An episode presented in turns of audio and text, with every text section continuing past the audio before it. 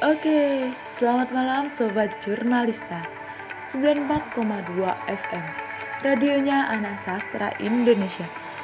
Jumpa lagi bersama saya, Ai, yang akan menemani malam Sabtu kalian semua. Tak terasa kita sudah berada di penghujung pekan lagi nih. Nah, sudah ada planning mau kemana pekan ini? Ai punya rekomendasi tempat wisata yang tak kalah indahnya dengan yang ada di luar negeri. Kalian semua tentu sudah tahu dengan Yogyakarta. Yaps, ribuan destinasi wisata ada di kota istimewa. Seperti lagunya.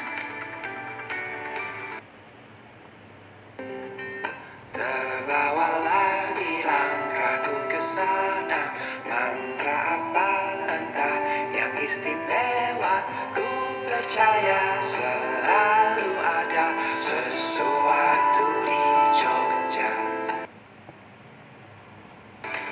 Jogja tak hanya dikenal akan parangtritisnya saja, namun masih banyak wisata lainnya yang bisa dikunjungi. Nah, kalian mau kemana dulu nih? Buat kalian yang mau liburan di sana, jangan lupa beli buatangan juga ya. Salah satu pusat oleh-oleh yang tak pernah sepi pengunjung adalah Malioboro. Nah, kalian sudah tahu belum?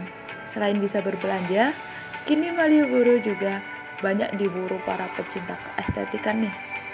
Tempatnya yang bagus banyak mengundang pengunjung untuk mengabadikan dirinya di beberapa spot foto yang telah disediakan. Wajah baru Malioboro sendiri bertujuan untuk penertiban pedagang kaki lima yang dulunya berjualan di sekitar jalanan. Kini mereka difasilitasi tempat yang nyaman untuk mencari uang. Namun, adanya teras Malioboro sendiri juga banyak mengalami permasalahan loh, khususnya di bidang ekonomi para pedagang. Bisa dari bisa dilihat dari sepinya pengunjung, terutama di lantai dua teras Malioboro. Nah, buat kalian nih yang mau support U M K M kecil seperti mereka, jangan lupa kunjungi lokasinya yang berada di lantai dua Malioboro. Selain itu, kalian juga bisa support lewat promosi di media sosial ya.